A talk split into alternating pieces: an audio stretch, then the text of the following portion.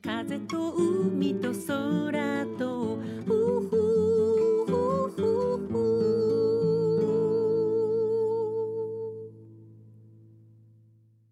皆さん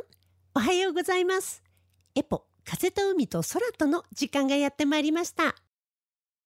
ちょっと仕事が立て込んでいるのと我が家は連日の家の外の壁の工事でなかなか家を開けられなかったので工事が数日お休みになったその日私たちも仕事をお休みしてドライブがてらのプチバカンスをしてきました。私が最近お気に入りなのは糸満のジョン万次郎ビーチです。鎖国中の幕末に中浜万次郎ことジョン万次郎がアメリカから帰国する際に上陸したことからジョンマンビーチとも呼ばれているそうです。このジョンマンビーチ初夏から夏にかけてウミガメが産卵に訪れる浜としても知られていますね。久しぶりのシュノーケリングすごく気持ちが良かったです。海の透明度も抜群でとっても綺麗でした。色とりどりの綺麗なお魚もいっぱい。水温も問題なし。シュノーケリングの時は必ずライフジャケットを身につけて海の中に入るのでくたびれたらぷかぷかと青空を見上げながら浮かんで休憩をします。そういう時本当に幸せを感じます。この日は普段の日でもあったので人もまばら。お日様が出ていると沖縄の日差しはまだまだ強い。この日の気温32度なのに海から出ると少し風が冷たく感じました。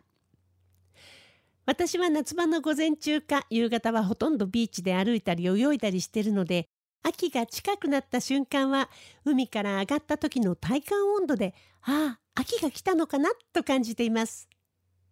さてお話は変わるんですけど私の大好きなアーティストたち彼らの素晴らしいハーモニーにはいつもうっとりです。サーカスの皆さんが夏の終わりにぴったりな作品を本日10月1日に配信リリースされます。私、エポはこの作品の作詞でお手伝いさせていただきました。あなたがありのままの自分でいられる時間。この番組ではあなたの心に吹く気持ちのいい風のような F 分の1揺らぎと、そしてあなたが100%、あなた成分でいられるリラックスタイムをお届けいたします。今日の1曲目。デビュー45周年を迎えたサーカスの新曲はメンバー加納ありささん作曲による心地よいメローなシティポップス。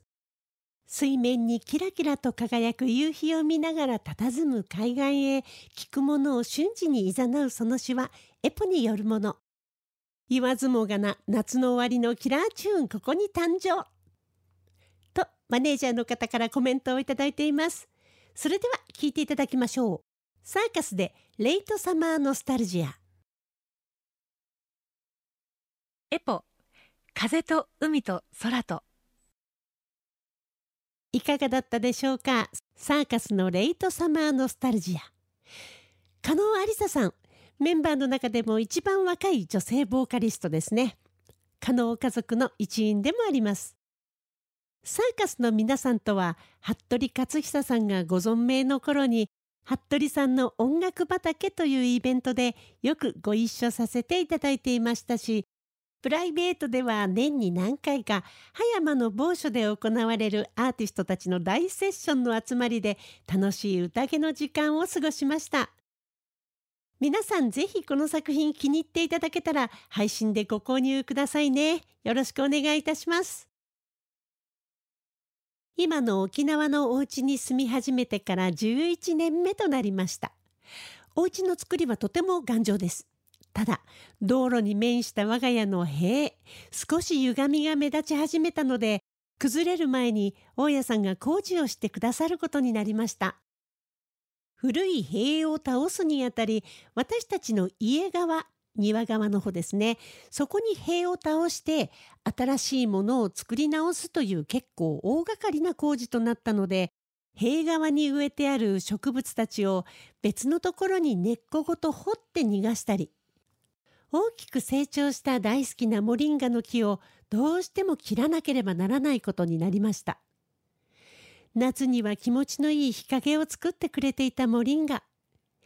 一応木にも神様が宿っていらっしゃるので今回木に切らなければならないことを報告して塩お酒お米お線香を焚いて挿し木をするためにあらかじめ剪定しておいた枝にお移りいただくよう二人でお祈りしました今までありがとう。あなたはこれから場所を変えて新しい場所で生きていくことになりますよ。だから安心してね。と伝えました。切った枝のいくつかは挿し木にしました。水に生けておいたらもう若い葉っぱを芽吹かせていましたよ。強いですねモリンガ工事のために庭から掘り出された盛り土はすごい土の量。大きなサンゴの石もたくさん出てきました。やっぱり昔この辺りは海だったんだということがよくわかりました。そして一つ嬉しいことがありました。木を切りに来てくださった造園業者の方はなんとモリンガファームの方。切られた我が家のモリンガの枝はモリンガファームでも挿し木をされて育ててくださることになったんです。涙が出るほど嬉しかったです。業者の方もとても喜んでくださいました。よかった。モリンガとの約束通り我が家のモリンガはきっとモリンガファームでまた元気にモリンガとして木になることでしょうね。次の曲です。エポでウィカ。エポ。風と海と空と。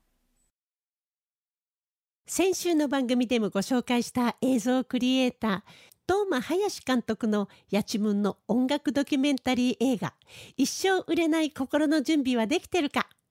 パレットくもじ9回シネマパレットで見てきました。映画の舞台になったのは1950年に開館した首里劇場。開館以来映画やお芝居の舞台として多くの方に愛されてきた場所です。2016年にやちむんのライブはここ首里劇場で行われました。レトロ感あふれる昭和の香り。やちむんのライブでライブ会場に集まったたくさんのお客様の笑顔と歓声。そしてステージに立つ大所帯のバンドのメンバーの皆さんも会場にいらしたお客様も楽しんでいるのを見てるとこちらまで幸せな気持ちになりました。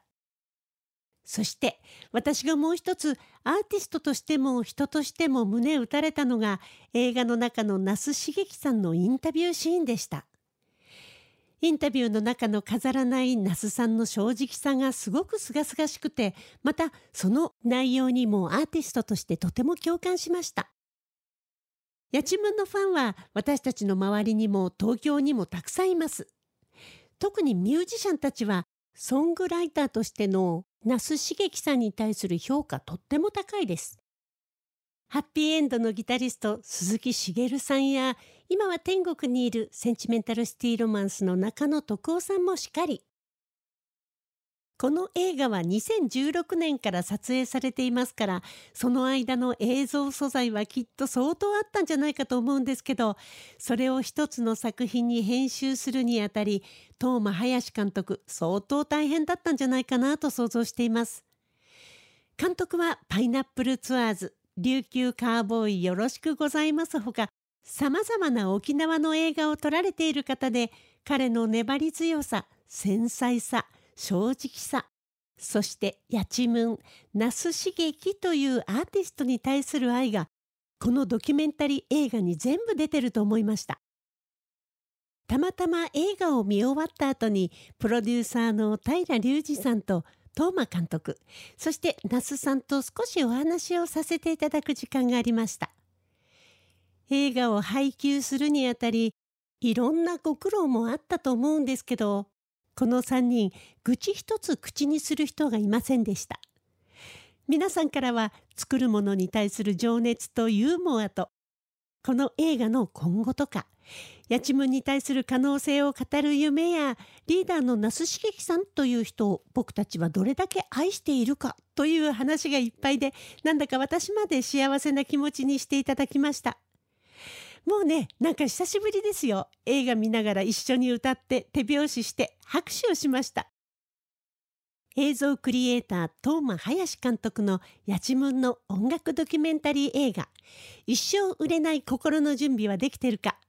パレットくもじ9階シネマパレットで10月5日木曜日まで上映予定だそうです。沖縄県内の方はもちろん県外から旅行に来られた方にも絶対に見てほしい映画です。そして先週の番組で私那須さんの曲床屋の孫という作品を床屋の息子と紹介してしまいました。申し訳ありません。その時のお詫びということで今週もやちむん聞いていただきます。アルバムプリンからイチャンダビーチ。エポ。風と海と空と。今週は東京でセンチメンタルシティロマンスの皆さんの50周年記念ライブに出演させていただきます。ライブには後輩の佐橋義之さんも最近仲良くなったトロンボーンの佐野聡さんも一緒です。そしてグッバイエイプリルさんとのリハーサルもあったりしてねなんだか盛りだくさんの1週間。楽しみです。さあそろそろお時間がやってまいりました。この番組では皆さんからの質問リクエストメッセージ時に番組でリスナーの方々とシェアしたいという方のお悩み相談などなど FM 沖縄のホームページまでどしどしお送りくださいね。今日最後の曲です。エポで私について。この作品を聴きながら皆さんとはお別れとなります。お相手はエポでした。また来週。風と海と空と Ooh.